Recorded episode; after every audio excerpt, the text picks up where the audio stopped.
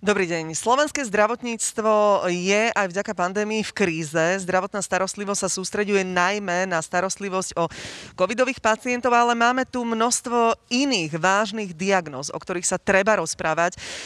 Akurát nedávno som v televíznych novinách hlásila takú pre mňa naozaj šokujúcu správu a síce, že v dôsledku pandémie nebolo v Európe, pozor, vykonaných 100 miliónov screeningových testov onkologických. No a viac ako 1 milión prípadov rakoviny môže byť nediagnostikovaných. To je naozaj šokujúca správa, pretože sa premieta aj k nám na Slovenskom. Mnohí ľudia jednoducho nechodia na prevencie, boja sa ísť k lekárom.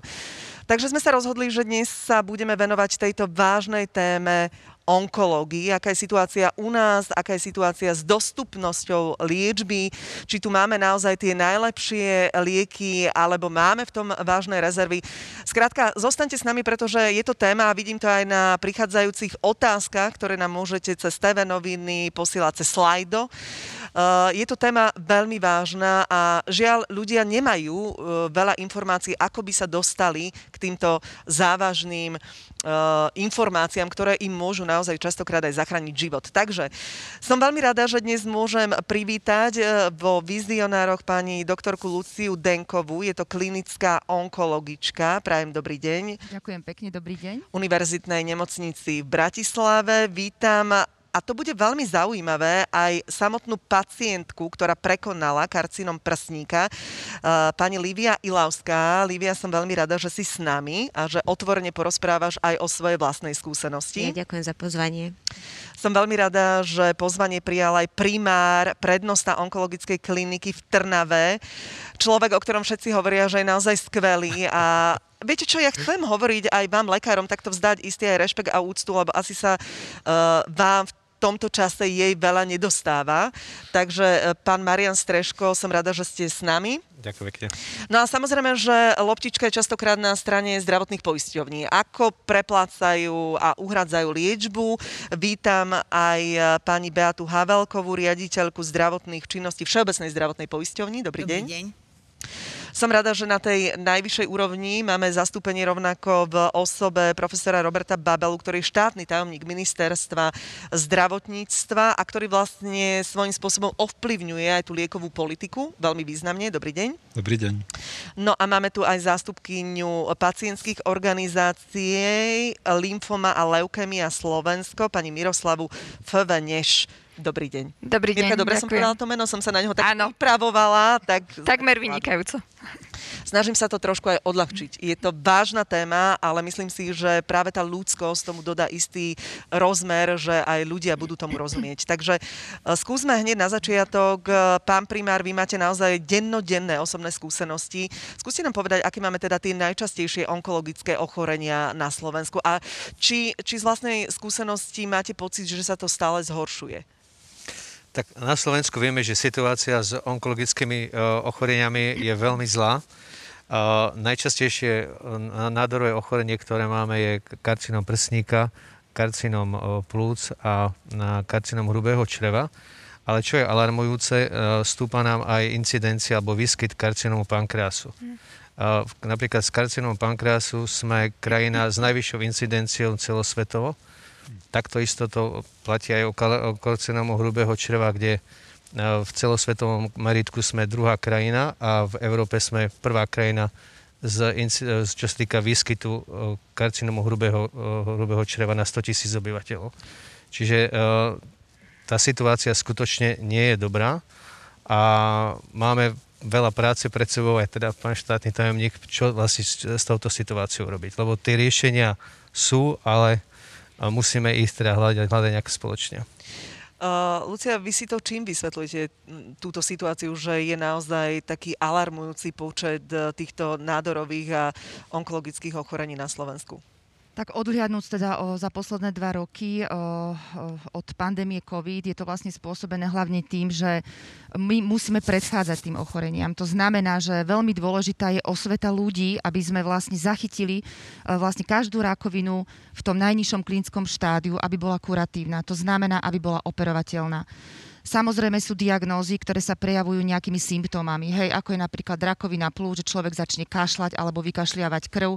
Tak vtedy pacient alebo ten dotyčný spozorne ide k lekárovi alebo napríklad samovyšetrovanie prsníkov, hej, napríklad u mladších žien, ktoré ešte nemusia podstúpiť pravidelné kontroly na mamografii alebo ultrasonografii, tak vtedy vlastne ide e, žena k lekárovi. Takisto ginekologické prehliadky. Čiže alfa a omega je prevencia a screeningové vyšetrenia, aby sme zachytili vlastne čo najnižšie klinické štádium, aby ten nádor mohli sme radikálne odstrániť a bolo by to vlastne, tá pacientka by vo veľa prípadoch nemusela podstúpiť žiadnu, alebo teda ten pacient onkologickú liečbu. Za druhé, e, je to vlastne čo sa týka samých ľudí, proste ľudia sa boja ísť k lekárovi. Hej, mám nejaký problém, ja vie to prejde, dám si nejaké kvapky, alebo to, vie to je nejaký zápal, alebo tak.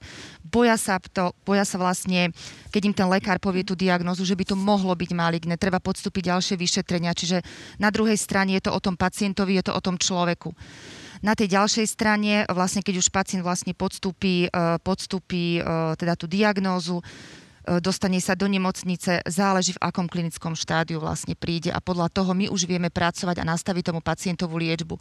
Čiže veľmi dôležitá a celosvetovo tie programy sú už 10 rokov dozadu nastavené na screening čiže včasný záchyt skorého maligného ochorenia a tam by sa to malo začať.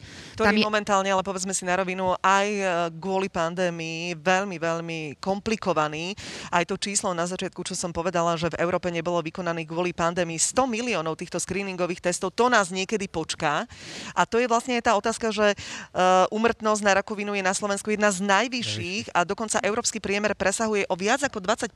To sú, to sú veľmi zlé čísla. Lívia, eh, ty máš za sebou osobnú skúsenosť eh, práve s rakovinou prsníka. Je naozaj veľmi sympatické, že o tom otvorene hovoríš. Ja som si ťa našla na sociálnych sieťach a pozvali sme ťa aj sem, aby si nám teda aj ty povedala eh, svoju osobnú skúsenosť. Zasiahla aj teba vlastne táto rakovina v čase pandémie tak, že ti to mohlo skomplikovať liečbu? Um, určite áno. V podstate ja som sa dostala k doktorovi pomerne, dá sa povedať, možno aj, že neskôr. Všetko, akože celý proces tých vyšetrení bol veľmi zdlhavý, si myslím. Ja som sa vlastne len čím som sa objednala k špecialistovi kvôli tomu, že som si nahmatala tú hrčku, tak prešiel jeden mesiac. A následne každé jedno vyšetrenie, kým som dostala nejaký termín, bol mesiac. A tam ide o čas. To nám asi povie pán primár, že to je dôležité. A v podstate tým, že som bola v tej prvej vlne, že v tom marci 2020 uh, nemocnice boli celkovo zatvorené. Ja som sa k, výsledkom, čo som absolvovala nejaké vyšetrenia, dostala asi až po dvoch mesiacoch s tým, že ma môj doktor uh, zavolal k sebe do ambulance počas toho, čo bola nemocnica zatvorená, aby mi vlastne osobne povedal, akú mám teda diagnózu. Samozrejme, že ma to úplne položilo a tým, že on už mal tú predikciu, že sa jedná o veľmi agresívny typ nádora, že budem potrebovať urgentne operáciu. V tom momente uh, sa neoperoval ani. Čiže on už mal nejakú informáciu, kedy bude sa spúšťať operačná sála, tak mi on dopredu v podstate vyriešil všetky, uh, všetky vlastne termíny na ďalšie vyšetrenia a za, za, zabezpečil mi aj termín čo najbližšej možnej operácie. Takže mňa sa to vlastne takto takto dotklo. Možno moje nejaké šťastie v nešťastí, že môj doktor takto uh, rýchlo reagoval a vedel mi zabezpečiť termíny. Neviem, ako to dopadlo pri niektorých pacientoch, ako sa to ich dotklo, ktorí sa vlastne nedostali na potrebné vyšetrenia, lebo viem, že tie uh, screeningy presne, ako pani doktorka povedali, uh, neboli, neboli možné uskutočniť. Čiže veľa, veľa pacientom to ten čas uh, odsunulo a z toho, z mojej skúsenosti ja počas toho, čo som sa dozvedela, alebo čo som nejak prvýkrát sa dostala k doktorovi, čo bol január, tak som sa vlastne dostala na operáciu až v máji. Mhm. Čiže... Našťastie to úspešne e, skončilo zatiaľ. Pán primár, vy ste chceli zareagovať? No ja, ja chcem povedať, ako, určite s vami súhlasím s tým, že screeningové programy v, v, v priebehu pandémie, alebo teda priebehu tejto covidovej infekcie boli, potl- boli, v podstate boli zastavené. A my sme na to reagovali v Trnave tak, že my sa snažíme tie pacientky, ktoré si niečo nahmatajú, riešiť to cez tie mamologické komisie a snažíme sa do mesiaca všetky odoperovať, ak sa, teda to, ak sa to dá. Čiže my sme sa k tomu postavili takto, ale verím, že to nefunguje všade a že stávajú sa takéto situácie, ale musím povedať, že na Slovensku na preventívne prehliadky chodí vlastne len tretina ľudí, hej? či len 30% z celkového počtu. Keď to povieme so západnou Európou, je to 50%. A v súčasnosti ešte keď cez, COVIDov, cez COVID vlastne bolo až o 20 e, z toho malého počtu pacientov, ktorí chodia na, na screeningové programy, vlastne až 20% menej boli ešte na mamológiách. Čiže v podstate ďalší výrazný pokles týchto screeningových programov. Čiže verím to, že to tak je a ja sa jednej veci fakt ako bojím, pretože čo vlastne my uvidíme za rok, za dva. Alebo e, to, čo hovorí ľudská, napríklad karcinom, karcinom plúc, hej, väčšinou covidové oddelenia všetky sú na plúcnom a na infekčnom oddelení. Čiže napríklad naše plúcne oddelenie je už skoro druhý rok zatvorené. Hej. To znamená, e, tie bronchoskopy a celé tie, vlastne tie screeningové programy, tie sa potláčajú, pretože sama si vie, že karcinom plus neboli, to má nejaké ne, ne, nešpecifické symptómy.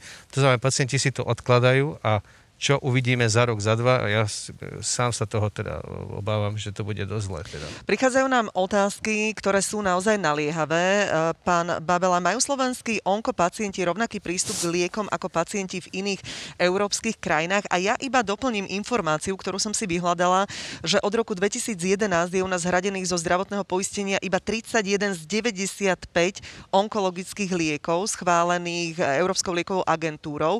A za posledné obdobie obdobie, rok 2019-2020, e, získal úhradu na Slovensku iba jeden inovatívny liek schválený EMO. To asi veľmi nepotešíme ľudí, čo trpia onkologickými problémami. Tak e, viete, tá situácia je známa už roky a v podstate postupne sa nám zastavuje prílev inovatívnych e, produktov, inovatívnych látok do systému. No aj preto no, v podstate tá priorita aj z pohľadu pána ministra bola jednoznačná. Správame s týmto niečo a čo vieme urobiť je v podstate to, čo sme spravili, čiže sme znovelizovali zákon, ktorý v princípe rieši tieto situácie. To je zákon 363 z roku 2011, kde sme sa spoločne s pacientmi, e, s, so, s poisťovňami, ale aj s odbornou spoločnosťou snažili nájsť najlepšie spôsoby, ako toto nejakým spôsobom rýchlo zvrátiť. Už k tým štatistikám treba povedať ešte jedno veľmi závažné percento a v podstate za posledných 5 rokov my sme e, zo všetkých inovácií, nielen onkologických, zaradili, ktoré boli schválené v Európe, sme zaradili len 27%. Hm. Hej, kde, Ale e, čím to je? Nie sú peniaze? No, alebo takto. asi chuť je, ale pravdepodobne je to zlyháva na financiách, pani Havelková. No, nemyslím si, že len na financie. Sú, sú určite, sú, majú svoje miesto a sú kľúčové, ale na to, aby sa v podstate vytvoril priestor, my potrebujeme mať kategorizáciu nastavenú tak, a to má vlastne riešiť aj uh, nový zákon 363, a aby vlastne mohli tie nové veci uh, pristupovať alebo boli zaradené do úhrad. Uh, doteraz si to vlastne riešili poisťovne ako keby sa uh, sami. Uh, je to tak, uh, to známe, že cez výnimky. Keď si zoberieme, čo znamená slovo výnimka, to znamená, že o jedinelých prípadoch sa niečo schváli alebo niečo sa vyrieši. No lenže ono sa vlastne za tých hlavne posledných 5 rokov, možno aj viac, urobil vlastne systém výnimiek a poisťovňa, pokiaľ budem hovoriť za Všeobecnú zdravotnú poisťovňu, má k tomuto urobenú že ako keby paralelnú kategorizáciu. Čiže my keby sme to zobrali len cez Všeobecnú zdravotnú poisťovňu, tak, tak ako si hovorila tých 31 liekov z 95, ano. tak my ich máme viacej, pretože my sme vlastne tie, ktoré neboli kategorizované, dali do výnimiek, pretože sme mali pacientky, pacientov, nechcem hovoriť len o ženách, ale všeobecne aj pacientky, aj pacientov, ktorí z toho mohli profitovať. Čiže my sme v podstate vytvorili na to nejaký budget, cez ktorý hradíme tieto nové inovatívne liečby. Samozrejme, Ale tie výnimky, povedzme si na rovinu, boli nie, veľmi kritizované, pretože nie ano. každý sa k tomu dostal. Nie každý pacient to udeli tú výnimku, preto sa to volá výnimka. Nie, môže a nemusí byť ten liek vlastne tie, uh, schválený tie výnimky, na výnimku. Tie výnimky sú nastavené len na nejakú homogénnu skupinu pacientov, úzku pacientov, tak, aby sa to mohlo v podstate uh, uhradiť, lebo musí byť garantovaná samozrejme úhrada. Ale aby som sa ešte vrátila k tým preventívnym opatreniam, je naozaj, že vlastne tá onkológia úplne typicky začína pri prevencii. A my napríklad teraz, aj keď sme pol milióna uh, uh, screeningových pozvánok poslali, tak tá odozva nie je ani 5-percentná. Čiže Na čo konkrétne? Uh, Teraz ste mysleli tieto prsníky, screeningy, lebo sú rôzne, áno, prsníky, hrubé črevo, aj vlastne krčok maternice. Dostavte sa svojom doktora, alebo dostavte sa na mamografické vyšetrenie a vlastne keď to sledujeme a vyhodnocujeme, tak z tých, čo boli vlastne pozvané, zatiaľ máme len 5% úspešnosť. Ja viem, že to ovplyvnil COVID a proste je tam niekoľko uh, možností, ale stále posielame a riešime. Preventívne prehliadky už minulý rok boli, uh, bolo ich viacej percentuálne ako v roku 2020, takže tam je ten trend trošku lepší. Pán primár, vy ste chceli zareagovať a potom oslovíme aj pacientskú organizáciu. Aké Ja len krátkosti k tomu jednému lieku, čo bol uh, kategorizovaný, myslím, že minulý rok, lebo tam ešte problém je v tom, nejde o tom, že my zakategorizujeme, nezakategorizujeme liek, ale vlastne aj jeho indikácie. Áno, čiže my sme napríklad zakategorizovali minulý rok jeden liek na jednu indikáciu, ale ten liek má v súčasnosti, myslím, už 12 alebo dokonca 13 indikácií. Áno? Ale stále u nás platí to, že ten liek má len jed- jednu indikáciu. Čiže nejde o to, že len počet tých liekov, ktoré máme, ale keď to ešte zoberieme na počet indikácií, tak to už je podľa mňa šialené, šialené číslo, ktoré, do ktorého sa dostávame. Že nie, nie, nie, nie bohužiaľ len, len toto. A čo sa týka ten, eh, tej, žiada, tej výnimky, a je v tom strašný, na- strašný by som povedal, neporiadok, pretože ja, ja napríklad som lekár v Trnave, prednostá oddelenie, ale ja neviem, čo sa daný moment schvaluje alebo neschvaluje. Pretože my sa to väčšinou dozvieme tak, že nám mi to niekto povie. A teraz to vlastne jeden problém. Druhý problém je to, že a celá Európa ide k tomu, aby sa tí pacienti mali rovno, rovnocenný prístup k tej onkologickej liečbe. A teraz vlastne my sme si na Slovensku vytvorili 4 centra. Ne? A teraz ako ja myslím si, že ten pacient, ktorý je Trnavy a ktorý možno, že v tom svojom živote prešiel do mesta, do Trnavy a nevie nikde ísť inde a teraz chudáček ja ho mám poslať do Bratislavy, človeka, ktorý má ťažké ochorenie, ktorý pravdepodobne na to ochorenie zomrie a ja ho posielam do úplne cudzieho prostredia. Ja myslím, že to je skutočne, to by sme si mali fakt zvážiť, že či toto je správne. Teda. Ale ďaká za to, že tu vôbec máme, lebo Všeobecná zdravotná poistenia je jediná, čo vôbec takúto šancu dáva. To zasa v rámci spravodlivosti. Áno, ale tie výnimky teda by už mala riešiť aj táto novela zákona 363. Mm. Je to kľúčová informácia pre pacientov, pretože naozaj mnohí vôbec netušili, na koho sa majú obrátiť, na ktoré dvere majú zaklopať a to je asi zvláštna situácia, keď sú ešte aj chorí a nemajú tú pomoc, ktorú by si zaslúžili. Určite, ako tento systém je neudržateľný a v podstate vadí to všetkým. Čiže jeden základný problém, ktorý zabraňuje vstupu inovatívnych látok do systému, je tzv. fixná prahová hodnota. Čiže je to nejaká hodnota, ktorú sme si my e, zadefinovali, ale ktorú sme zadali ako jedinú podmienku toho, že či ten e, liek zaradíme alebo nie na koniec dňa. A toto jednoducho sa musí zmeniť hej, a musíme komplexne posudzovať tie, tie inovácie. A toto je zmyslom tej novely, aby keď chce aj prísť nový liek, aby mal cestu a jasnú, transparentnú a predvídateľnú, ako vstúpiť do toho systému, bez toho, aby museli ísť cez nejaký výnimkový režim, to ako správne bolo povedané, je len pre výnimočných pacientov a skutočne vo výnimočných situáciách. Čiže k tomu sa musíme vrátiť. Za pacientské organizácie, alebo teda za tú konkrétnu vašu, vy máte akú skúsenosť? No ja by som sa ešte vrátila k tomu, čo povedal uh, pán primár, lebo to je jedna veľká pravda. Keď sa pozrieme ak sa teda pozeráme na dostupnosť, nie je to len o liekoch, ale je to presne o tom, že kde a akým spôsobom o, ich pacientovi podávame a ako, ako blízko má vlastne k tým liekom. A tu je na mieste povedať aj takú štatistiku z Eurostatu, že vlastne my sme, uh, my sme vlastne na chvoste krajín EÚ v počte lôžok vlastne tej dennej starostlivosti, tej daycare. Máme len 0,2 lôžka na 100 tisíc obyvateľov. Sme na úplnom chvoste, také Španielsko má 19,8. Čiže, a toto vlastne vidíme aj vo svete, že ten trend sa posúva vlastne z tých veľkých molochov, veľkých centier do, do menších onkologických centier a na toto by sme mali v podstate čím skôr nabehnúť aj my, lebo aj o tom je tá dostupnosť. Presne ako hovoríte, že, že tí pacienti, ktorí možno majú tie zložitejšie štádia, náročnejšie stavy, tak potrebujú mať proste aj tú kvalitnú, aj tú inovatívnu liečbu, ale v, v nejakej rozumnej dostupnosti od, od svojho bydliska. Lebo ono sa nám stáva to, že, že pacient dostane liečbu v centre, ale toxicitu liečíme my, nežiaduce účinky. Pretože ten pacient už nemá čas priesť Trnavy do Bratislavy, alebo proste on príde na centrálny príjem daného mesta, to znamená podanie lieku, ktorá je, by som povedal, najjednoduchšia časť toho celého systému, je daná v nejakom centre, ale nežiaduce účinky vlastne musíme sa manažovať my. Veľa A- otázok nám presne no. prichádza, ak môžem iba, e, prečo my pacienti musíme bojovať s poisťovňami ohľadom výnimiek na lieky. Dobrá otázka. To nie je ako a, bojovanie o výnimky, to je v podstate o nastavení systému. Ak systém nastaví a bude v podstate ako zakategorizovaný liek, tak v tom prípade je poisťovňa prietokový ohrievač a podľa pravidiel uhrádza liek. Ak ideme, idú ako výnimky a cez výnimkový režim má ísť v podstate dá sa povedať, veľká skupina pacientov, čo veľakrát je, tak musí to byť žiaľ Bohu finančne kryté. Tým pádom ako poisťovňa hľadá tú možnosť, ako v podstate vytvoriť tú skupinu na výnimky, ktorá bude mať hradené. Čiže to je tá homogénna skupina pacientov, ktorá z najviac toho bude potom profitovať. Je to veľmi ako komplikovaný systém, potom preto je dôležité, preto nikomu nevyhovuje tento systém, ani poisťovni a hľadá sa vlastne systém cez kategorizáciu úhrad, ktorá je jediná transparentná. Veľa otázok prichádza na imunoterapiu.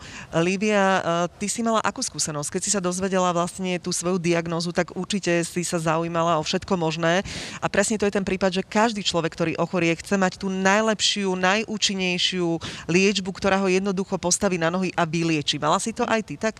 Určite áno. Ja keď som sa na začiatku dozvedela svoju diagnózu, tak som bola v postavení tom, že nejdem na nejakú chemoterapiu, ktorá mi bola predpísaná a snažila som sa nájsť možno nejaký iný spôsob alternatívy.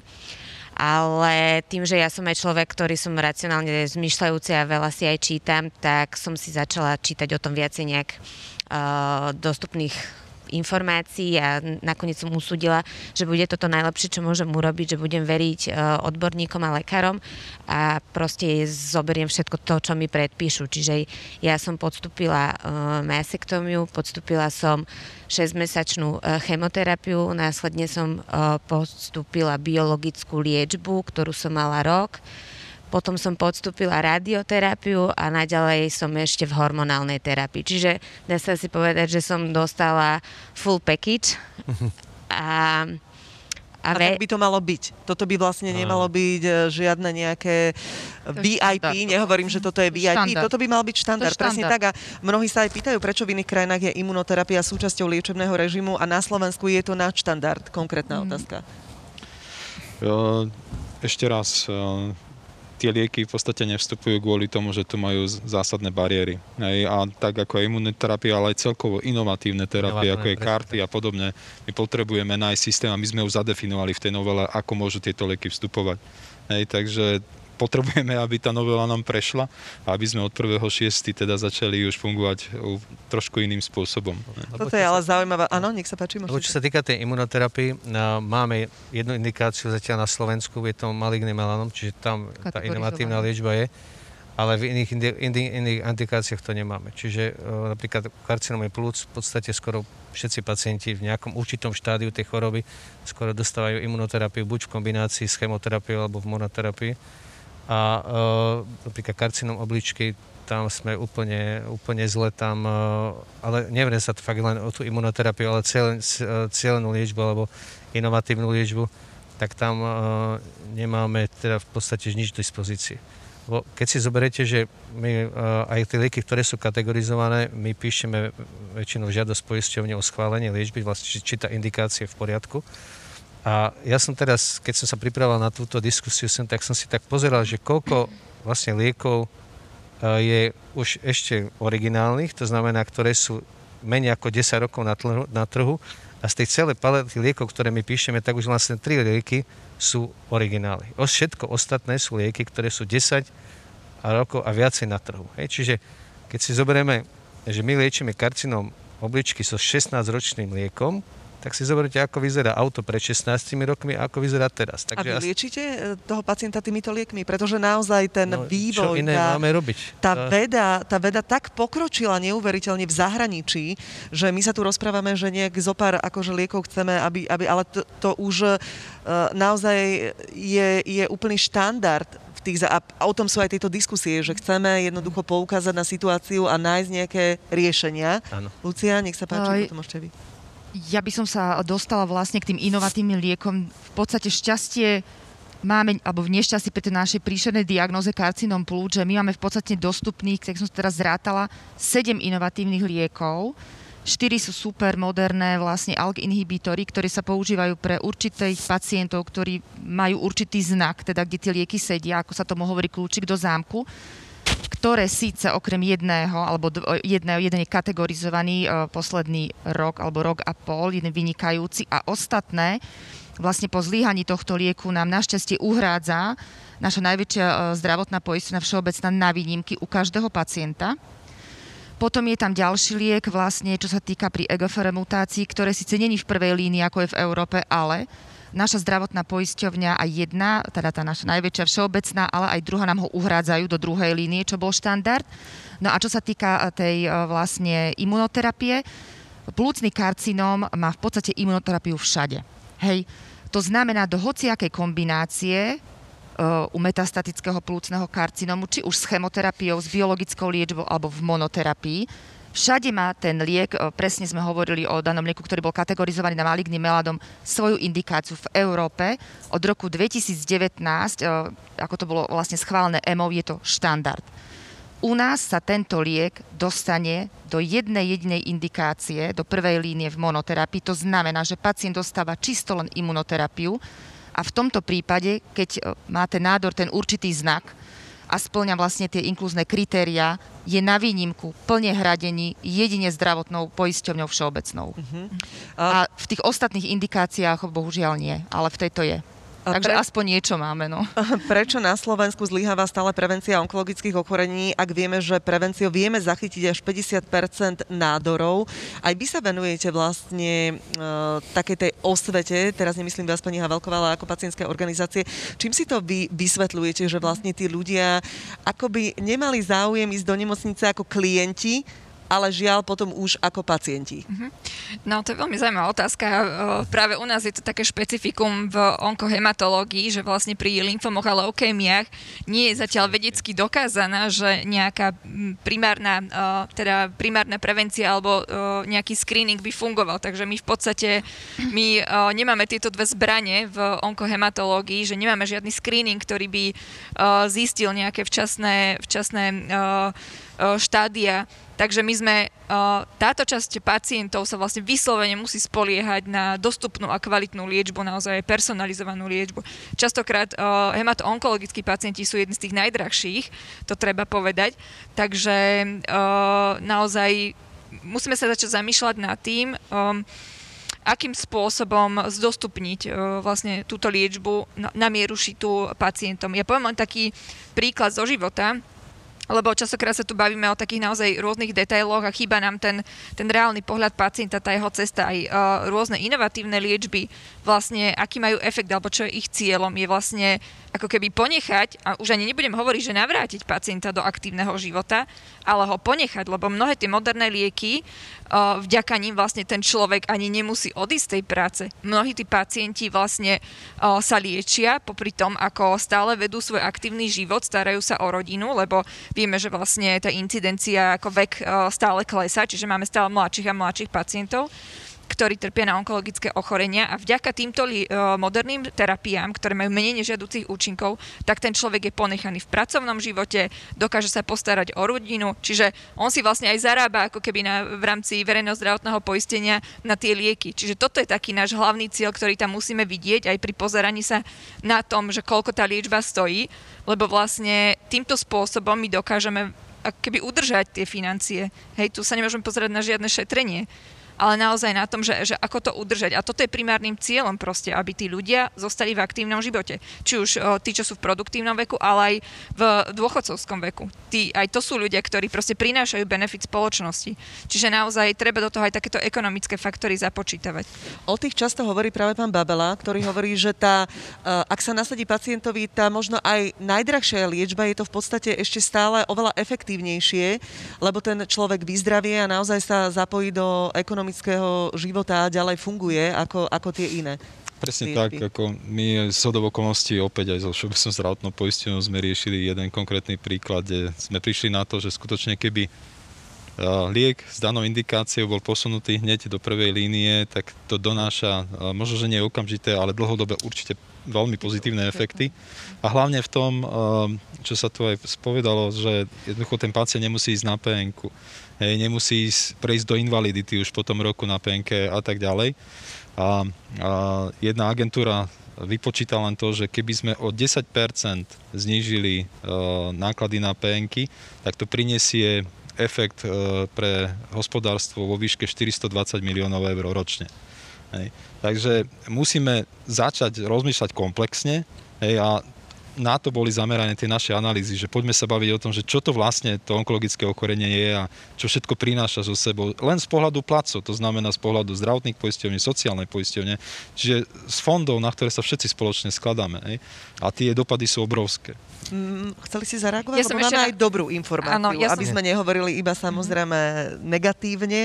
Len v krátkosti som neodpovedala na tú prevenciu a, a screening. Uh, tu treba povedať, že, že nestačí len hovoriť o tej prevencie, ale reálne proste aj ju robiť. Čiže nám tu vyslovene chýbajú uh, ambulancie, ktoré budú robiť tú preventívu. Čiže pozvať si toho človeka a proste pozrieť sa na tú anamnézu, rodinu, pozrieť sa na rizikové faktory a naozaj ako z očí v lekár uh, voči pacientovi, alebo teda ani nie ešte pacientovi, ale normálnom proste občanovi povedať, že pozrite sa, vaša situácia je takáto, máte vysoké riziko, že sa u vás vyskytne také a také onkologické ochorenie, tak poď poďme, uh, máme tu nejaký uh, set nástrojov, vďaka ktorým môžeme to riziko uh, eliminovať alebo znížiť. A toto nám tu chýba to zatiaľ. Je tá to je tá prax. Predstava, ale dá sa to vôbec v týchto covidových časoch toto takto sa venovať individuálne každému jednému pacientovi ešte v tom preventívnom rozsahu? Ja by som na to reagoval, lebo uh, tomu, že, že Slovensko má najhoršiu incidenciu alebo naj, najvyššie umrtie vlastne spomedzi všetkých krajín Európskej únie, ako jasné, uh, podiela sa aj, nedostupnosť tej liečby. Áno, že tí pacienti majú horšiu, horšiu dostupnosť liečby, ale povedzme si úprimne, nie je to len o tom. To je o tom, že ako sa aj tí ľudia chodia na ten screening, ako sú, ako ste hovorili tu pani rediteľka, že ako vlastne reagujú na tie, na tie screeningové programy. A na, toto si myslím, že e, je taká určitá aj teda možno aj tí pacienti by sa mali sami, alebo tí ľudia na Slovensku by sa mali zhľadiť na tom, že čo spraviť preto, aby som ten nádor nedostal a pretože vidíme, čo sa dialo v očkovaní, tie antikampane a toto isté je aj v prescreeningu. To znamená, že nemôžeme povedať, že na tom, že máme takéto zlé čísla, je len tá farmakoterapia, ktorá, jasné, možno, možno tam niečo, niečo k tomu prispieva, ale aj ten prístup Slovensk, Slovákov k všeobecne k autoritám a k tomu, čo vlastne my tým pacientom doporučíme. Určite, ja napríklad dlhé roky, keď môžem svoju osobnú skúsenosť eh, povedať, sa venujem aj takým eh, programom, ktoré naozaj apelujú na ženy, aby išli či už na prevenciu rakovina, rakoviny krčka, maternice alebo prsníka. A vždy hovorím, že dokážeme si ženy nájsť pol hodinku na kaderníka, tak šup, šup, poďme si nájsť eh, kvôli svojim deťom, rodinám a tak ďalej pár minút. Naozaj to zase nie je celodenné vyšetrenie na to, aby nás odborník pozrel a s takým kľudom pôjdeme domov, že nám to urobí väčšiu radosť ako ano. tie nové vlasy. Nie? Keď to môžem takto úplne zjednodušiť. Uh, cítila si to aj ty, tak uh, Livia, ty si mala trošku taký špecifický prípad, lebo ty si hneď nemala rakovinu prsníka. Ty si si najskôr, ak sa nemýlim, nahmatala hrčku. Tak som sa to dočítala. Či? Uh, podstate ja som si prvé, prvú hrčku nejak nahmatala v nejakom roku 2016, ale ono som potom následne bola aj na dodatočných vyšetreniach, z čoho sa usudilo, že to bola vlastne iba nejaká cista, ktorá potom sama zmizla. A ďalšiu hrčku, keď som si nahmatala, to bol už rok 2019 a to som neutekala v podstate hneď k doktorovi, lebo som si myslela, že to bude nejaký obdobný problém.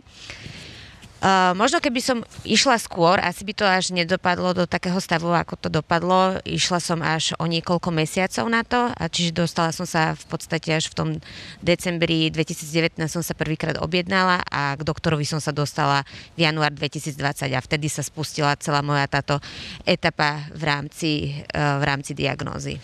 Avizovala som aj tú dobrú správu a naozaj ju aj zverejním, aj budeme sa o nej rozprávať, pretože iba včera vyšla informácia o úhrade vakcíny vakcíny proti rakovine krčka.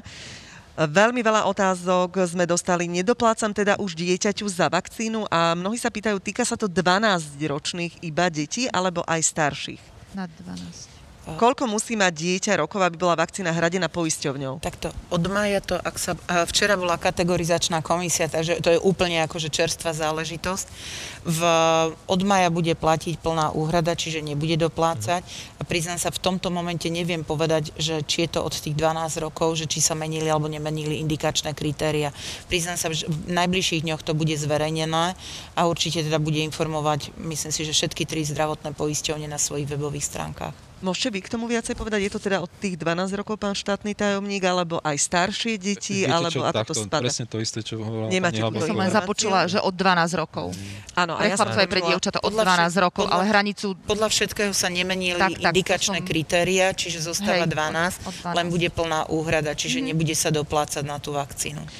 Možno aj taká praktická otázka, aj e, v tomto sú ľudia dosť rezervovaní očkovať deti, najmä teda dievčatá, doteraz to tak nejak e, skôr sa avizovalo proti rakovine krčka maternice, nie je tam asi rovnako nejaký extra veľký záujem. Má to teda svoje opodstatnenie, táto vakcinácia? No, tak to môže byť, lebo uh, ja mám aj študentky. No, takže učím aj študentky uh, na vysokej škole, magistri. A prvá moja otázka vždycky, keď som s nimi, koľko je zaočkovaných na HPV? A skoro nikto. Teda v podstate skoro, že tí mladí ľudia, skoro nikto není, není očkovaný. Ale tam tá HPV infekcia uh, sa nejedná len teda o ženy, lebo vieme, že uh, ten, uh, táto infekcia spôsobuje aj mm, vlastne epidémiu nára- nárastu karcinómu uh, dutiny ústnej. Uh, a je to postihnuté sú chlapci aj dievčatá. Čiže uh, krajinách, ktoré sú t- ďalej ako my, sú, sa očkujú aj chlapci. Čiže neočkujú sa len dievč- dievčatá, aj chlapci sa u očkujú. nás sa očkujú. A práve Otázka ďalšia k tomu, či je No. táto vakcína celoživotná, alebo sa dieťa musí preočkovať. trikrát sa, tri, tri sa musíme Tam sa rovno preočkováva uh, a je tam interval, neviem, či po pol roku a potom po roku uh, uh, sa preočkuje a potom je vlastne celoživotná.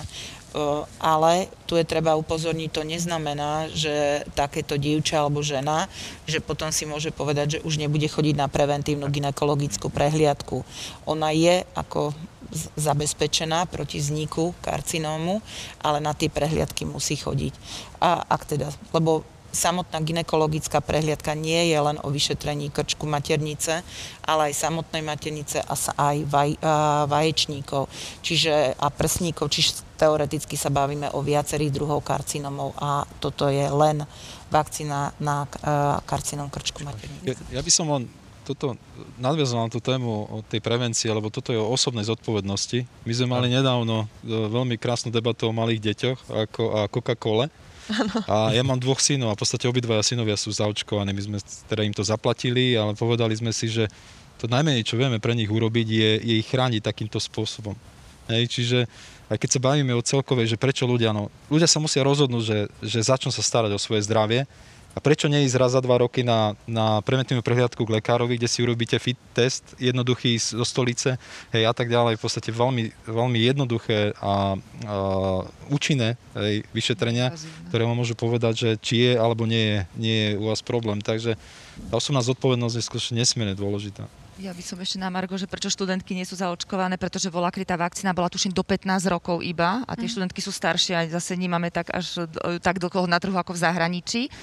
A takisto som sa dočítala práve prečo e, dať očkovať e, či dievčatá, či chlapcov vlastne tou HPV vakcínou je, že vo vyspelých e, krajinách poklesla incidencia, čo týka teda u žien, karcinomu krčka maternice o 80%. To je neuveriteľné číslo. To je neuveriteľné číslo, preto, áno, e, preto treba naozaj urobiť ako sme už opakovane hovorili, správnu osvetu, aby vlastne teda ľudia vedeli, prečo dať očkovať, či už proti HPV alebo iným, hej, e, diagnózam, proste, že má to naozaj hlavne benefit zdravia tých detí alebo ľudí a následne e, pokles incidencie výskytu ochorení.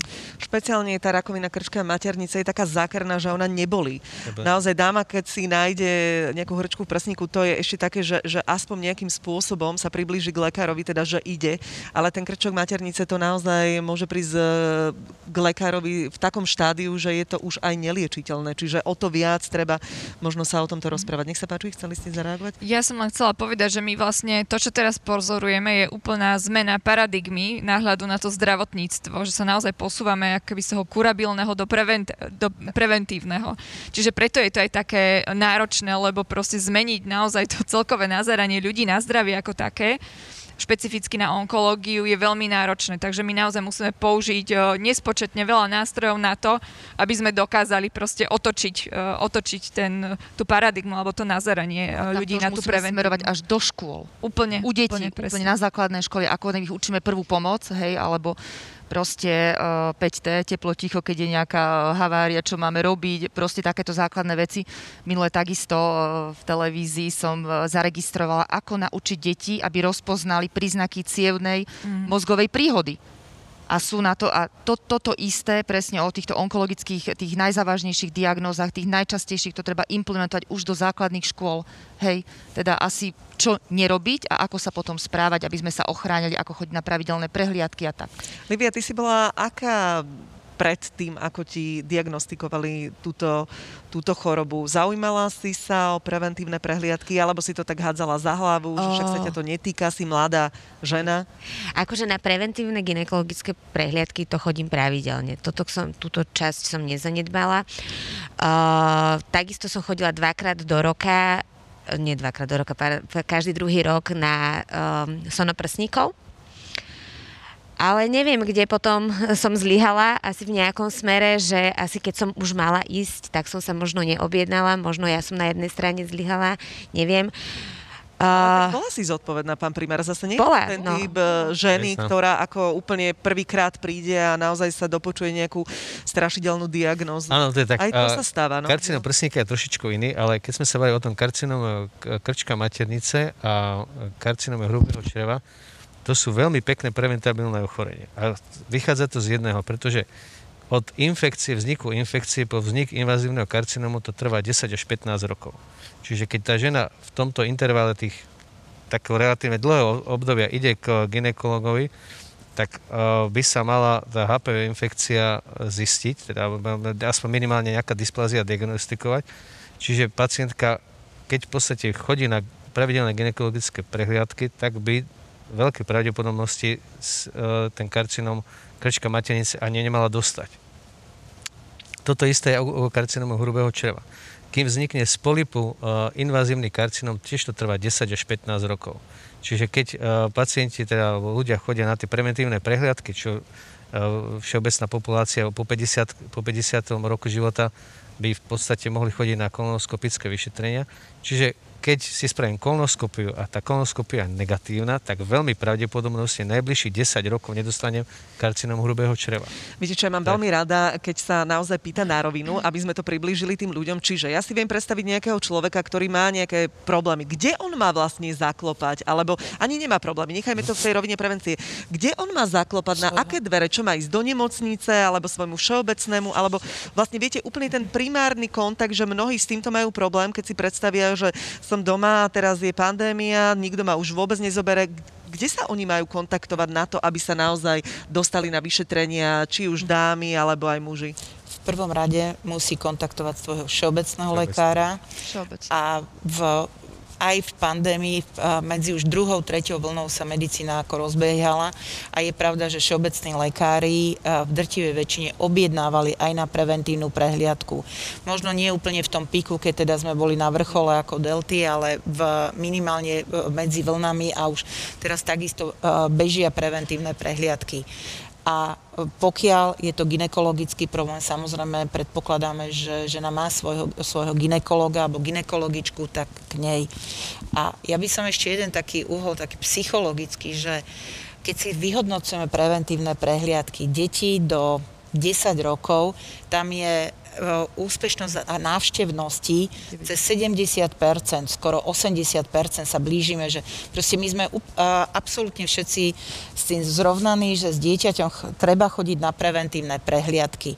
Ako náhle to dieťa už má nejakých 15 rokov, nebodaj už je dospelý jedinec, tak prestáva chodiť ako na preventívne prehliadky a v podstate on sa objaví, alebo takýto jedinec sa objaví na prevencii až niekde okolo 35-40. Lebo jedinec je v puberte a to my všetci vieme, že tie pubertálne deti majú úplne iné záujmy, hej, a teraz to trochu ale... zľahčujem, ale áno, je to tak, že treba, treba ich asi nejakým spôsobom e, udržať. Ale na druhej strane, ako náhle dostali kompetenciu všeobecní lekári, že majú riešiť napríklad hypertenziu, tak odrazu zachotili práve u tých mladých ľudí uh, hypertenziu, čo je úžasné, lebo v, v tom rannom štádiu je ľahšie riešiteľná.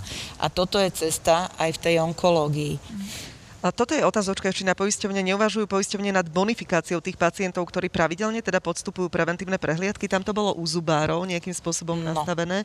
Bonifikáciu v podstate poisťovňa, nebudem hovoriť teraz len za všeobecnú, ale prakticky všetky tri nejakým spôsobom bonifikujú prevenciu a to rôznymi benefitmi. My máme napríklad tú peňaženku zdravia alebo proste rôzne platby, ktoré keď absolvuje prevenciu, môže mať vlastne nejaký príspevok k iné, čo niekde uhradil, napríklad dentálna hygiena je taká známa, alebo na oči, alebo na niečo. Čiže tu sú ako benefity, môžeme sa baviť, či sú dostatočné alebo mali by byť iné, ale v prvom rade naozaj treba tu edukovať toho občana, aby na tú prevenciu chodil a aby tak, ako to u detí považuje za samozrejme, že s tými deťmi ide, aby to, aby to bolo u neho aj samozrejme v Aby tu pre tie deti bol, pretože tie deti nás potrebujú ako rodičov. Uh, som veľmi rada za túto otázku. Pani Livia, užívate aj nejaké lieky, alebo ste bez liečby. Držím vám moc palce, je super, že ste taká odvážna a hovoríte o tom. Áno, je to veľmi sympatické, lebo svojim príkladom dávate naozaj príklad aj iným ľuďom. A nielen ženám pekne. určite. Ja by som možno nadviazala asi eh, na to, čo tu bola predtým diskusia ohľadne ohľadne toho, že ako je pacient podporovaný v rámci liečby. A, že pre mňa bolo veľmi podstatné, aby som nevypadla z práce. A ja som uh, vynakladala veľké úsilie a námahu aby som uh, si zabezpečila výživové doplnky, aby som sa cítila v podstate zdravo aj popri tej liečbe a nevypadla z práce. Čiže ja som pomernú časť mojej veľmi ťažkej liečby dokázala ešte pracovať. A toto by bolo možno aj veľmi, veľmi prínos, keby bol nejaký príspevok na to pre tých pacientov, aby nemuseli vypadnúť z tej práce a boli im preplacené nejaké, nejaké vitamíny, nejaké procedúry a v podstate niečo takéto. Čiže ono by to bolo asi veľmi prínosné.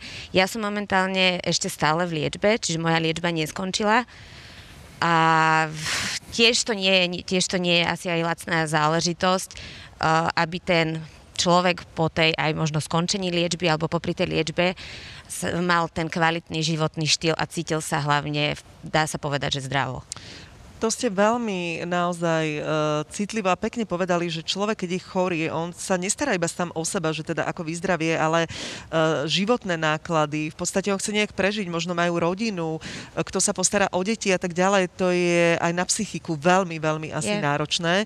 A presne to tá snaha udržať sa v práci a zarábať, he, lebo asi tie sociálne zabezpečenia sú naozaj dosť mizerné, tak uh, toto je balík, e, balík naozaj problémov, ktoré asi by bolo nejakým spôsobom treba Určite áno, lebo samostatná tá uh, onkologická liečba je veľmi určite nákladná pre poisťovňu. Samozrejme, niekto musí tie lieky zaplatiť. Ale potom dostať sa do toho no- normálneho životného tempa, uh, udržať si prácu, rodinu, cítiť sa zdravo, tak to je tiež uh, veľmi nákladná položka, ktorú musí takisto niekto zaplatiť. Ja mám napríklad uh, veľa pacientov, aj som mala mladé pacientky s karcinomom plúc, ktoré vlastne mali deti. Hej, a popri tom, keď mali vlastne, uh, boli nastavené na určitý typ liečby, uh, vlastne ako hovorila Livka, na uh, v podstate tabletkovú liečbu, momentálne boli biologické liečby, oni chodili normálne do práce, starali sa vlastne o tie deti a mali napríklad úplne taký banálny problém, že žiadali o invalidné povolenie parkovať na invalidoch, kvôli tomu, že sa presúvali škôlka, škola boli plných 8 hodín v práci, popri tom boli vlastne pacienti, bola to pacientka, e, ktorá mala diagnózu 4, to znamená metastatický karcinom plus, aj keď teda bola v tej čiastočnej remisii, ale ona fungovala a písala žiadosti, ale v podstate, jasne, môj objektívny nález bol taký, že chodiaca, absolútne sebestačná, no nemôžem tam napísať nepravdu, teda hej, a nedostala to, že fakt také benefity pre týchto ľudí, ktorí sa Áno, snažia, či už vitamín, podstate, ale pre nich sú alebo to naozaj, životné, naozaj žena, koľko razy sa stroskotá im ten partnerský život, sú na to sami, to sa týka aj mužov, hej, nie len žien, naozaj by veľmi ocenili podľa mňa tým, že sú naozaj plnoproduktívne a ťažko choré vlastne pre našu spoločnosť. Že tie benefity by naozaj potešili ich, určite. No to by som chcela len dodať, že to je presne to, ako nahliadame na tú onkologickú starostlivosť. Či sa na ne pozeráme len ako teda liečba, a, a z toho medicínskeho uhla pohľadu, alebo sa na to pozeráme naozaj ako na starostlivosť. Čiže uh, uh, zdravotná starostlivosť, na ktorú je naviazaná sociálna starostlivosť, ale aj presne uh, tam spadajú veci, ako ste povedali vy, a to je teda, čo sa nás aj často pacienti pýtajú, výživa, uh, téma číslo jedna, čo mám jesť, ako sa mám stravovať, uh, ako sa mám hýbať a potom je vlastne taká tá psychosomatika, vzťahy. Včera sme mali webinár k tomuto, ktorý vlastne zaraďujeme tiež ako do primárnej prevencie, lebo vlastne tí, a ak bolo tam kopa ľudí, naozaj uh, mali sme to s onkopsychologičkou a tí ľudia boli prekvapení, keď zistili, že vlastne sú vedecké štúdie na to, ktoré, ktoré už vlastne dokazujú, aký vplyv normálne biochemicky v tele majú rôzne emócie, uh, má chronický stres, vlastne uh, pekne nám to krásne ukázala, že čo sa deje na tej biochemickej úrovni v tele, keď človek má permanentný chronický stres a ako sa z toho vyvinie rakovina. A ľudia boli úplne prekvapení. A toto presne povedali, že a prečo, prečo, prečo toto... Uh, prečo toto my akože nevieme takéto informácie priamo, dáme to v onkologickom centre, že prečo to akože nie je dostupné široko masovo, tieto také veľmi esenciálne informácie. Čiže chcem sa len vrátiť k tomu, že skúsme nahliadať na tú onkologickú starostlivosť komplexne a holisticky, to je také ob- obľúbené slovo a naozaj uh, integrovať k tým centrám práve aj výživových poradcov, pohybových poradcov. Ono sa to vlastne v tom tom centre, v tej takej mikrojednotke.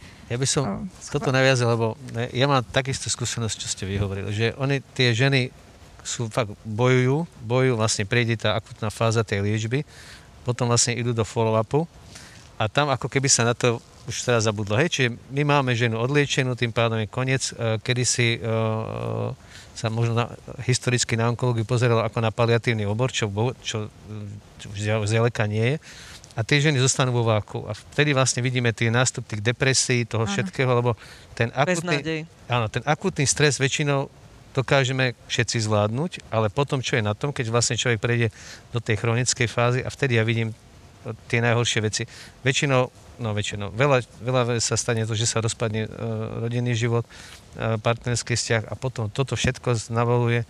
Uh, my sme teda zareagovali tak, ako s Patrikom Hermanom, že vlastne vytvorenie tej tých e, pacientských organizácií alebo tých pacientských poradní, čo nám fakt funguje veľmi dobre a, a vlastne aj takýmto spôsobom my sa snažíme tie ženy nejakým spôsobom integrovať a vytvoriť na tej našej onkológii také nejaké friendly prostredie, aby tí ľudia mohli šerovať tie informácie o tom, že áno, ja som sa vyzdravil, bude to, bude to všetko v poriadku. Áno, musím potvrdiť, že keď Paťa Hermana v Maskerni, u nás v Markize sa stretávame, keď ja idem do televíznych novín a on do Reflexu veľmi pekne o vás hovorí a vždy s takým eh. nadšením hovorí, že ako sa zase pohli v týchto preventívnych eh, záležitostiach, teda aj vy v Trnave, takže som veľmi rada, že môžeme o tom aj takto verejne rozprávať, lebo očividne tých príležitostí akoby uh, ako by ani žiadne iné neboli. Uh, moja známa mala tiež rakovinu prsníka, píše nám divačka, zachytili ju včas, ale nedostala modernú liečbu, dnes už má metastázy. Prečo teda váhame s nasadením nových liekov? To je možno, že aj o tých indikáciách, ktoré sú hradené. Je pravda to, čo sa povedalo, v podstate na Slovensku máme hradený len 20% zo 135 indikácií, u ktorých vieme, že je, že je skutočne super medicínska podpora aj, aj tie dôkazy za tým. A toto je ďalší dôvod, prečo v podstate sme tú novelu pripravili, aby keď príde nový liek, aby sme ho vedeli zhodnotiť komplexne. To znamená, že príde liek a povie, že ja chcem, aby sa na Slovensku hradilo 8 indikácií. A my povieme, OK, pripravte nám dôkazy k tým 8 indikáciám a my si dohodneme, že ktoré vieme a ktoré nevieme hradiť z toho, čo v podstate máme dispozícii na Slovensku. Stanovíme si finančný strop, dohodneme sa s poisťovňami, že na ktorých pacientov to bude, v ktorých centrách alebo ktorí lekári a poďme do toho. Hej. Čiže ten postup a prístup k tým inováciám sa musí zmeniť. Hej. A toto, tá novela skutočne, eh, ja viem, že nie sme tu na to, aby som ju propagoval nejakým spôsobom, ale myslím si, že eh, po tej širokej diskusii aj s pacientmi, aj so všetkými, ktorí sme mali, pretože je nesmierne potrebná. Hej. Určite a predovšetkým, aby to hlavne pocitili tí pacienti, lebo to je tá vlastne koncovka toho celého úsilia. Dostávame viaceré otázky, čo chce teda ministerstvo robiť inak, ale aj Všeobecná zdravotná poisťovňa. Napríklad sme sa ešte nedotkli personalizovanej medicíny, teda zacielenie konkrétne na toho jedného človeka, ako ste to vyspomínali, nech sa páči. No áno, personalizovaná medicína vlastne stavia na genetike a tu napríklad my sme v úplných plienkach, čo sa týka prístupu ku genetickým vyšetreniam, hej, ktoré nám vlastne ukážu ten panel geneticky a na základe toho uh, vlastne lekár dokáže našiť na mieru uh, liečbu človeku a toto je tiež e, do určitej miery investícia, ale ja som sa ešte chcela vrátiť k tomu, že čo, čo tentokrát ministerstvo urobí inak, lebo uh, každý z nás je už v tom zdravotníctve nejaký ten rok a ja tu tiež už sedím cez 10 rokov a v podstate už sme sa niekoľkokrát snažili uh, novelizovať aj zákon 363 a vždy to skončilo nejakým spôsobom fiaskom. Hej? Že tu je na mieste otázka, možno budem teraz trošku kritická, že, že prečo to vždy takto skončí. A, a to je proste bohužiaľ preto, lebo uh, aj na ministerstve, aj na poistenie sú šikovní ľudia, ale proste čo je základný problém je, že na konci dňa tá odvaha uh, urobiť nejakú zmenu sa usekne, uh, usekne uh, podľa počtu preferencií politických. Takže, a s blížiacimi sa voľbami. A s blížiacimi sa voľbami. Býva. Takže, lebo všetko vždy indikuje nejaké zvýšenie rozpočtu, navýšenie nákladov a bohužiaľ proste um, nepozerá sa na zdravie ako na prioritu, ale vždy ide všetko cez meritko politických preferencií nejakých. Ale ja si, ja si myslím no. teda, že to, my sme sa už dostali tak ďaleko, že ja si myslím, že toto už je, teda aspoň chcem byť optimistický a ja som onkológiu robím, preto sa snažím teda byť optimista. A ja si myslím, že je to už tak ďaleko sme a tak zaostávame, že už nie je možné, mm. už nie je možné uh, toto, toto ignorovať. Lebo e, tak ste hovorili, ako tá cieľná, e, teda, teda personalizovaná liečba, vieme, opakovane sme hovorili o tých testoch, že napríklad niektoré ženy nepotrebujú chemoterapiu pri karcinome prsníka. Že vlastne tento test je test, ktorý stojí nejakých 3,5 tisíc eur a v podstate žiadna poisťovňa ho neprepláca. A teraz my sa dostávame do situácie, keď tá žena nemá na to peniaze, teraz podstupuje chemoterapiu a áno, tá chemoterapia alebo cytostatika sú lacné. Čiže naša práca je relatívne tiež lacná, ale zoberte si, že koľko ako my vlastne spravíme stres tej chemoterapie. Vypadajú vlasy, proste má niekedy aj neskore toxicity z tej liečby a jedná sa to o 3,5 tisíc eur. A keď ten test teda spravíme, tak väčšinou v 80% nepotrebuje chemoterapiu. Čiže uh, možno aj toto by bola ďalšia vec, ktorú by sme mali hovoriť. A ja som ešte, a mňa ešte stále napadá jedna vec, lebo to aj dekategorizácia liekov. Ja viem hneď o jednom lieku, ktorý je tam zbytočne, ktorý nám stále tlačia, že tento liek potrebujeme, keď chceme o čokoľvek iné žiadať, nechcem byť konkrétny, Ako ale, vám to tlačí? ale stojí, no veď ako, lebo to je kategorizovaný no. liek, kategorizovaná možnosť, ale stojí toľko isto ako imunoterapia. Tak prečo nepovieme, kurňak, vymením toto, ten nech ide preč a ja tam dám tento. Ale stále existuje možnosť, aj odborná spoločnosť má svojich zástupcov v komisii dať ten podnet. Čiže to je vec podnetu. To zasa kategorizačná komisia pri, v podstate rieši na každom zase podnety. Či už z, z pozície ministerstva prišli, alebo teda z firiem, alebo teda z poisťovní, alebo odborných spoločností. Čiže ak takéto lieky máte, tak v minulosti to bola, v minulosti je bežne používaný nástroj.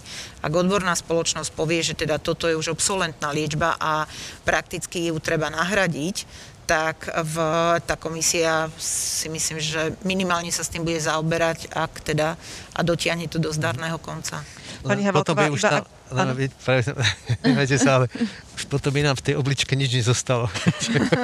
No, len potom hovoríte, že máte za ňo náhradu. No, mali by ste, keby ste povedali, že A nebude, bude B, tak uh, by to šlo. No. A, ale odborná spoločnosť má povedať, že takýto má byť guideline, vychádza z nejakých medzinárodných guidelinov. Ak, ak je tam iný liek a je na trhu, tak je, od nej by malo ísť podľa mňa primárne ako podnet, že takto by mala tá terapia vyzerať. Ja by som ešte k tej personalizovanej medicíne, čo pani riaditeľka začala, uh, povedala jednu vec, že uh, karcinom plúc majú veľmi často, alebo posledné roky stúpa incidencia u mladých ľudí, mladých žier. Oni za to naozaj nemôžu. Hej, sú to nefajčiari a práve títo mladí ľudia ktorí majú teda, nehovorím, že samozrejme aj starší to majú, majú ten plúcný karcinom má presne určité genetické mutácie, ktoré my vyšetrujeme. Paušálne vyšetrujeme 4, ale ich je aspoň 12. Ale je to jeden začarovaný kruh, lebo na tieto štyri vlastne e, tie genetické alternácie, ktoré my vyšetrujeme, nám stačia bežné pracoviská. Na tie ostatné potrebujeme špeciálne prístroje alebo tzv. E, vyšetrenie, ktorá sa volá NGS. My máme úžasných genetikov na Slovensku, úžasných patologov, neskutočne múdrych ľudí, sú aj stroje, ale úhrada od zdravotnej poisti na vyšetrenie celej tej palety génov nie je, iba v určitých prípadoch. Čo sa týka týchto náštyroch, na tým máme lieky. Keby sme aj my vyšetri, alebo nám vyšetria, sú rôzne sponzorské programy, kde vyšetria dodatočne aj tie ostatné gény, lenže my na to zase nemáme lieky. Sú registrované EMO, ale zase na Slovensku tí pacienti tie lieky nedostanú. Čiže uh, nech sa páči. Môžeme ešte doplniť, že, že ako už sa nám tu črta aj nejaké formy riešenia na toto, a to sú napríklad uh, uh, životné poistky uh, v, rámci, v rámci takého komerčného sektora, kde vlastne ľudia si už pripoisťujú práve takéto rizika civilizačných ochorení a viem, že niektoré poisťovne už vlastne majú uh-huh. v rámci tej poistky aj práve vyšetrenie tohto, tohto genetického Už sa niečo zlepšuje, panelu, aj sa takže... v Čechách sa to robí úplne akože štandardne ano. v určitých uh, uh, mestách, ale, ale toto je naozaj, že my to už aj keď už aj nejakým spôsobom buď si to pacient uhradí, alebo teda je tam nejaký teda sponzorský dar alebo nejaký grant, tak sa to vyšetrí, ale zase vyjde mu niečo a ja poviem, no máme na to liek, ale aj zažiadame zdravotnú mm. poisťovňu, ale ten liek v podstate nemá kategóriu, je registrovaný, ale čo teraz spravíme. Ej, no, čiže bude... hovorím, je to jeden začali, začarovaný, začarovaný kruh, ale uh, presne tomu všetci k tomu chceme prispieť, aby ten pacient dostal liečbu na mieru. Toto bude budúcnosť no, onkológie. No, toto je budúcnosť, áno. Že tá genomová analýza, robí sa vlastne 300 mutácie, 300 génov mutovaných a o, vlastne aj tie nové lieky, čo teraz prichádzajú, veď minulý rok vlastne prišiel prvý liek, teda MO bol schválený, kde sa lieči už nie na základe lokality nádoru, ale na základe prítomnosti určitej mutácie. A, a Zdá sa, že toto bude budúcnosť onkológie, aspoň čo máme nejaké informácie, že tento rok myslím, že by malo byť 15 takýchto liekov mm.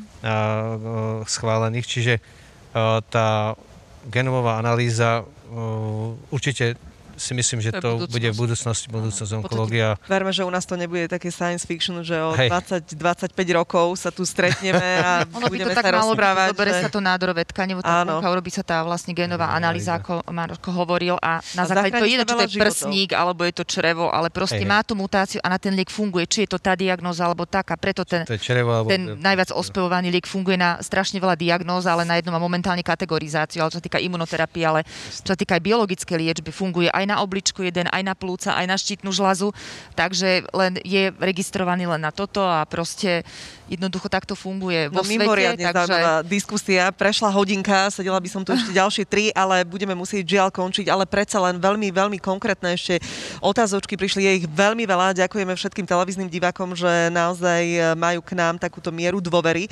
Uh, takže pani Havelková, raz som niekde v médiách počula, že keď sa nedostanem na operáciu na Slovensku, tak mám právo ísť do zahraničia a poisťovňa mi to preplatí. Je to pravda?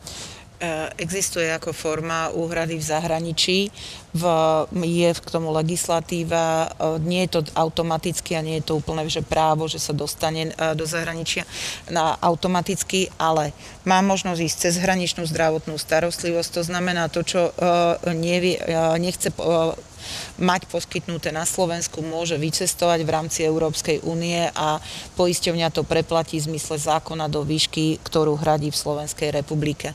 A potom sú to zákroky, ktoré sa na Slovensku nepo, uh, nepo skytujú, byť napríklad protonová liečba, tak ak je indikovaná protonová liečba špecializovaným pracoviskom, tak môže byť plne hradená v zahraničí. Pán primár, asi otázka pre vás. Krátka, má očkovanie HPV vakcínou zmysel, aj keď človek už začal sexuálne žiť? Áno, áno. Má. Hej. Má. No a záverečná otázka, Livia, necháme to na vás ako také statočnej bojovníčke. Čo by ste odkázali ženám, aby sa nebáli ísť na vyšetrenie a nielen teda na prasník, ale všeobecne na tie preventívne prehliadky? Tak určite v tou, s tou čas, včasnou nejakou diagnózou alebo teda s tým skorým zachytením ten človek pre seba môže urobiť maximum, hej, že nemusí to dojsť do nejakých takýchto akože dramatických koncov, takže tá včasná prevencia alebo tá prevencia je určite veľmi dôležitá, aby ju každý človek sám za seba absolvoval, lebo ako ste aj povedali, uh, pol hodinu človek strávi hociakým iným spôsobom, čiže je to to najmenej, čo môžeme asi pre seba urobiť. Ďakujem veľmi pekne. Verím, že keď sa pani Havelková stretneme niekedy o rok, že nám poviete také povzbudzujúcejšie čísla, že tá prevencia naozaj má u nás väčšiu odozvu ako teda doteraz. Dúfajme. Ďakujem veľmi pekne. Dámy a pani, že ste prijali pozvanie, boli ste naozaj vynikajúci, tak verím, že sa niečo aj pohne eh, v tejto oblasti a stretneme sa na budúce. Všetko dobré, veľa zdravia hlavne. Ďakujeme. Ďakujeme. Majte sa krásny, pekný deň. Dovidenia. Ďakujem.